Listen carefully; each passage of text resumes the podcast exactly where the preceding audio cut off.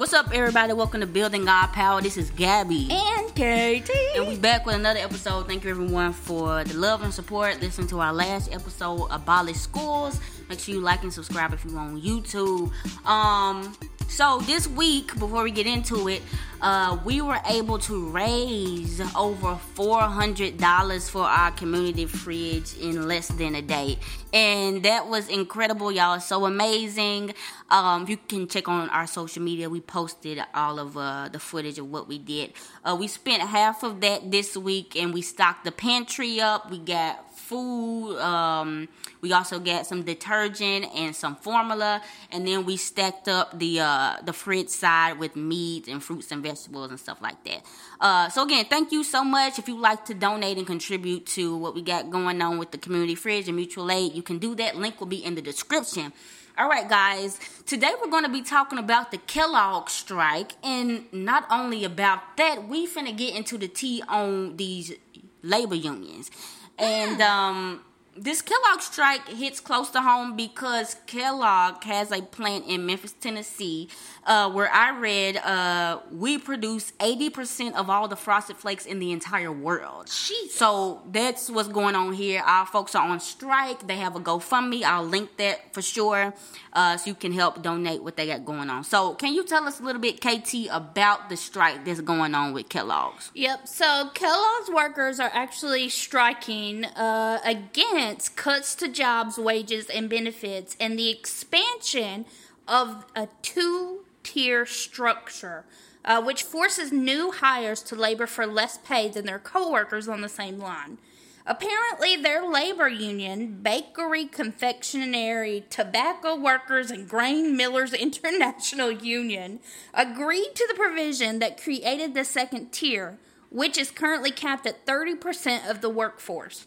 The company is seeking to lift that cap and expand the number of ultra exploited quote unquote casual workers who receive a poverty wage. Okay, so what what what did KT just say? KT said that the labor union that's that's representing the workers agreed to have a I think they call it transitional workers. Yeah, basically we're new Who, who are paid less, get no benefits, have to work overtime and holidays, and uh, yeah, super uh super exploited. if you if you've ever worked at like a call center if you've ever worked at a factory you know that they have like a short term period. It's usually like 90 days where you work uh, a, a long period of time so that 90 days where you have a cut pay. So for 90 days you'll only make uh, about uh, you know $10 an hour. But then after that 90 days you'll make an additional $2 an hour.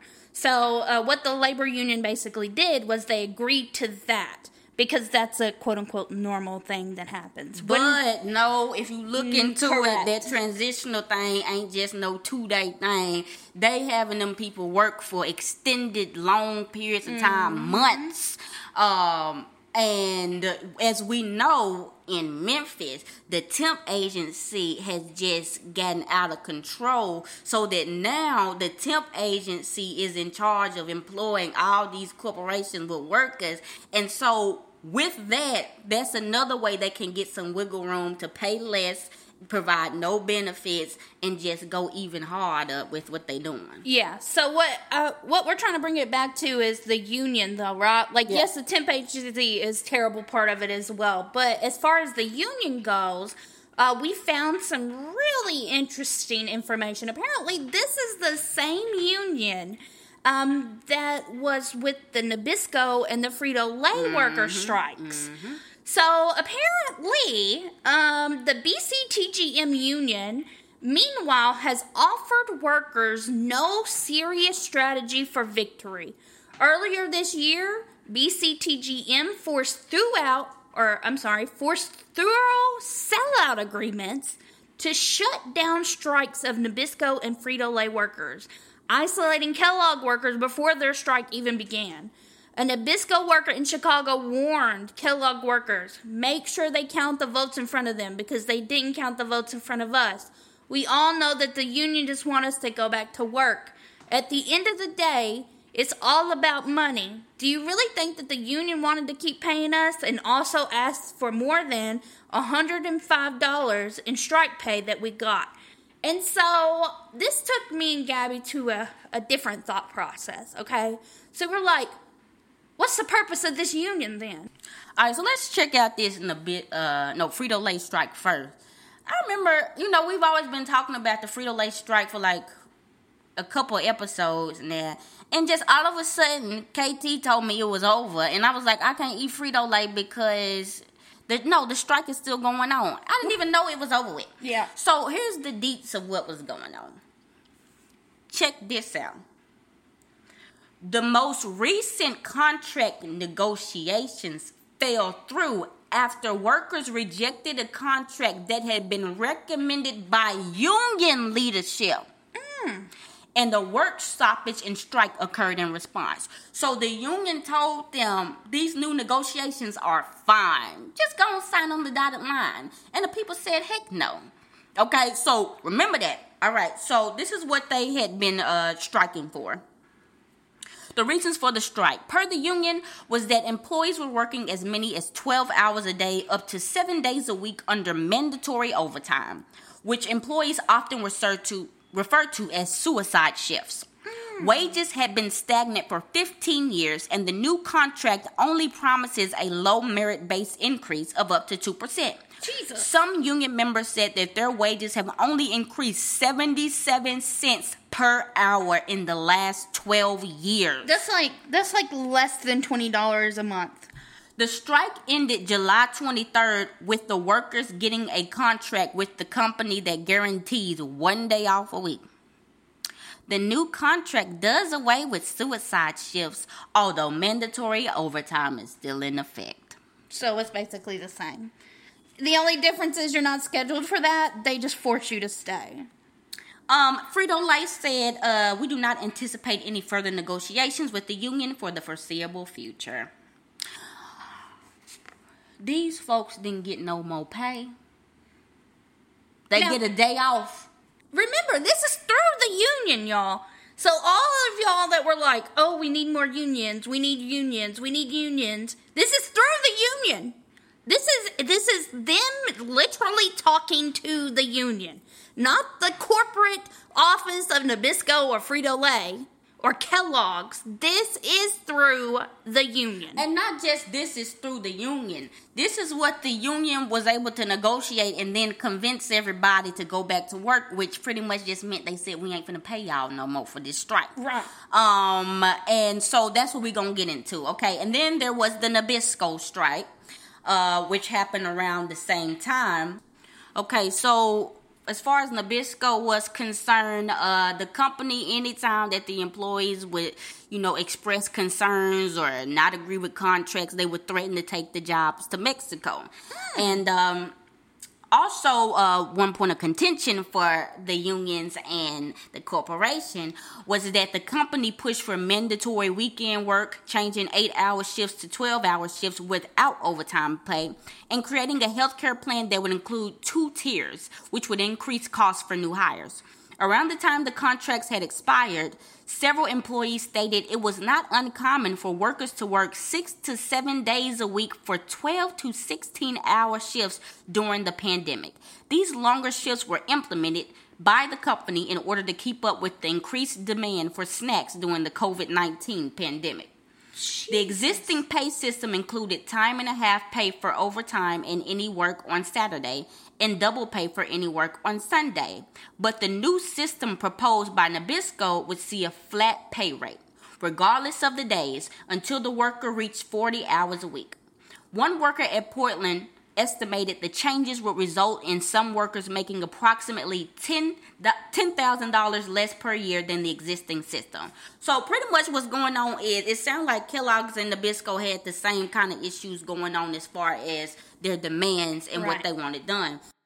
So uh, by the end of the strike, what the labor union was able to negotiate was a 2.25% pay increase for 2021 and a 60 cents hourly raise increase for each year after that.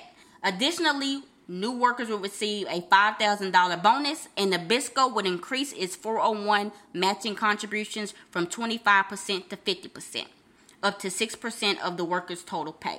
No changes were made to the workers' health care plan. The contract was approved with over 75% of the vote. Now listen to what that guy said. Make sure they count it in, uh, count it in front of you. That let you know it probably was some shady stuff going on. So as far as what was even done, I don't see anything that says they don't have to work weekends. They don't have to work 12, 14 hour shifts. $60 an hour. I mean, 60 cents increase. What's 60 cents? It sounds like to me that that union is an absolute wreck. And this is only going to affirm it because you said something about Mexico initially. And I want to read um, something here that is apparently happening with the BCTGM. So apparently they have been promoting reactionary nationalism to undermine the solidarity of workers at precisely the moment when international unity is needed most. Kellogg's is a multinational corporation with factories in 18 different countries outside of the United States. Any serious st- strategy to defeat the company requires the international unity of U.S. workers. So, Right. as you said, that guy said they're going to move the factory to Mexico if those uh, American workers don't start acting right. So, to make a really long story short, practically the union is absolutely doing nothing for these people. To make matters absolutely worse, okay, it, it even gets worse than this. Apparently, BCTGM is promoting a GoFundMe. They are literally promoting a GoFundMe, a union, to crowdfund for these striking workers. Instead of them paying these people to be on strike like they're supposed to be doing as a union, they're crowdfunding for these people. Okay? This is with the union sitting on 32 million in assets and 11 million of income built from the workers' dues is money. So, to, long story short, these people are terrible. BCTGM, this union is terrible. They're following a, a tried and true strategy so that they can get people back into jobs. Long story short, they're working for the corporations. They're not working for you. That's you. what it's about. Because think about this, guys. Now we get into the nitty gritty. Labor unions are some of the top funders of the Democratic Party. Hmm, I wonder why. If a labor union legitimately was for the workers, why are they giving so much money to politicians of a capitalist system? It's not like they're the number one donators to the Green Party, to the People's Party. No, we finna donate to the Democratic Party. We know who's in the Democratic Party. Our faves. Nancy Pelosi, all them good old folks. So that tells you we're working with a conflict of interest because every single one of them folks in that Congress have corporate interests, probably own corporations, probably uh, family members with somebody that own, own corporations. So any type of uh, radical change is not going to come from these present day unions Nope. At all. Now, that doesn't mean that unions themselves are bad. Initially, these unions were created by anarchists, they were created by communists, they were created by people who had um, good intent. But of course, just like everything else within capitalism, it can and it will be subject to capitalism. So at the end of the day, these unions are still nonprofits and they're still going to be making money off of you suffering. You're still giving them money every single year to to to essentially help you suffer even more. And yeah, of course, like all things, um, the labor unions didn't start as uh, these little corporate sh- uh, things like they are today. Um, I don't care too much about the white people's history of the labor unions because they were all racist and didn't let black people be in it. But I will talk about. Uh, we found out about this lady Lucy Parsons, who was one of the uh, founders of the IWW, and was a anarchist, socialist, communist black woman, um, and was fighting for you know women's rights, abortion rights, also the rights of black people, and all that types of stuff. And it, it had me thinking back to like what we were talking about with if the Communist Party weren't so goddamn racist, mm-hmm. weren't so uh, easily influenced and and reformist a lot of times in the Socialist Party. The the labor unions of today would be uh, radical leftist political organizations because I'm thinking about even now, if we had the resources, if we had the people, we could go to the Kellogg's employees and say, We got you. We will provide you with enough support financially so that y'all can continue this strike. We will also try to deter uh, temporary workers from applying to, to work at, like, as, as much as we can we would have enough power and a bodies to be able to do something like that. But instead, they're at the whim of these huge hierarchical organizations, which are top down. And from what we see, ain't having no say. Them folks mm-hmm. was talking mm-hmm. about we having to work seven days a week, 13, 14 hours, and ain't nobody addressed that. All they said is you're gonna get a day off. We gonna increase your pay by a couple cents. That's not what the folks wanted. That's not why the folks were striking. They going back to the same terrible working conditions, the same ones. But would the people that are over and in charge of the unions even care? No, they have a 13, 32 million dollar surplus. Yep. That's why labor unions don't really need to exist, but organization does need to exist, non hierarchical. Correct. Because what that is really, really important. The non hierarchical part. Because if you're looking at it from the stance now, you've got the huge capital corporatists at the top. You've got the labor union or the trade union there in the center. And then you've got the people, the workers at the bottom. Again, it's a hierarchy, right? So what do we need to do? Get rid of it. There's no there's literally no point.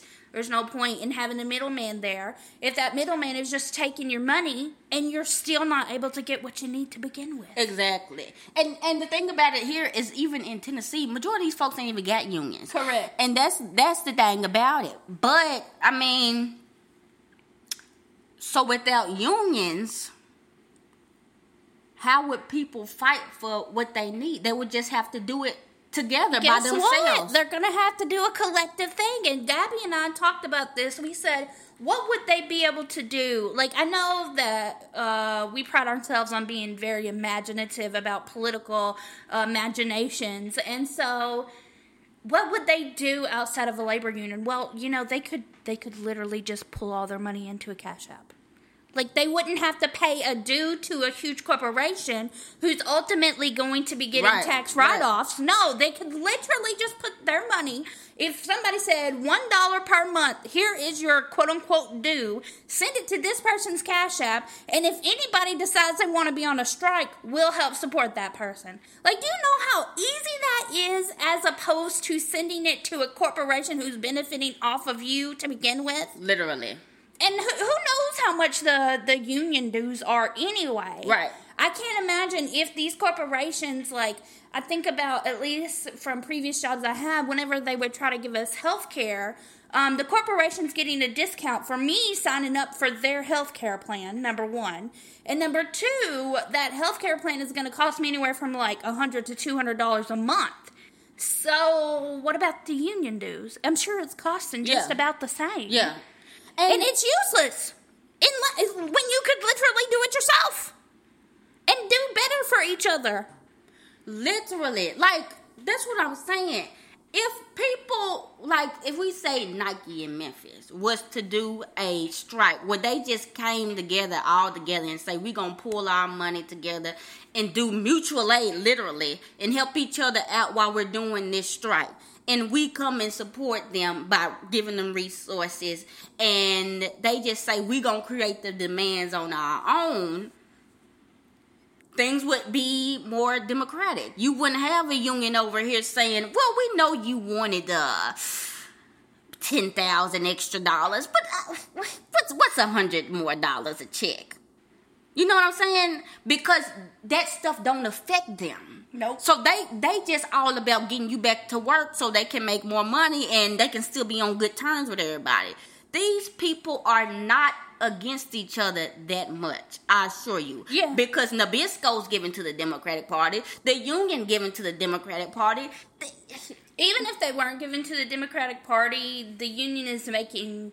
Or, no, the union is losing money by you being on strike. Yeah. What it, what happens in capitalism if you're losing money? You're losing. So you're useless. Like like the the whole point of this conversation is to say that these labor unions and just like everything else within capitalism can be used as an instrument for capitalism and so we really need to be uh, vigilant on how we are helping each other and instead focus on the mutual aid benefit mm-hmm. as opposed to collaborating with organizations right so i i think that as far as what we can do now for the kellogg's worker is give to the GoFundMe. Yes. Because they're not getting enough from the labor union. So that's one thing we can do right now to help them kind of sustain themselves, even though, like I said, the temp workers are coming and working those shifts right now. So it's, there really is no upper hand because as a people, we have not, we have never organized. We have never organized for our, or very sparingly, not as like Americans as a whole. So we don't even know that we have the power to do certain things. So it's going to take a lot of political organiz- political education to uh, allow people to see and help them see that the power that they have. So this can and will be a great learning experience for a lot of people. I saw folks on Twitter that rejoiced at the Nabisco Frito Lay thing. But I think if you just look a little bit further into it, you'll see the scam that's going on. And this really just reinforces what we try to to say every time. There is no reforming in capitalism. There is no nope. nothing. And anything you see that you think, oh, well, that might be okay, it's always a scam it's always a scam because yeah, and the labor unions is one of them. So um, that's kind of what we what we wanted to talk about today. That's, that's uh, KT, anything else you wanted to say? Nope, that's pretty much the episode. Y'all uh, go out there and give money to the GoFundMe. Don't be uh, out here happy about these labor unions. They are making money. We don't want labor unions to make money. We want them to support workers. If you're not supporting workers, if you're not supporting the poor, you're useless in the long-term liberation of people. Exactly. Which is why which is why we're here and we're trying to organize the people. Again, it always comes back to mutual aid and political organization. Yeah. No matter what episode we do, because that's what we need and that's what needs to be reciprocated and duplicated all over because these corporations are not going to save us. The labor unions are not going to save us. The government is not going to save us. As you can see, we all on that by ourselves. Yep. so much. we have to come together as people and help each other out. So yeah, definitely y'all look into uh, labor unions. Look into Lucy Parsons because I was looking uh, her up and she seemed like a dope ass woman um, and you never hear about her, uh, coincidentally. Um, so yeah, definitely look into that. Um, again, we'll have the GoFundMe link in the description. Uh, you can also donate uh, to help us stock our community fridge. That link is in the description as well. You can hit KT up at KT underscore does art. You can hit me up at Gabby's music and us both up at building our PWR. Thank you again, guys. This has been Gabby and KT. And we're out.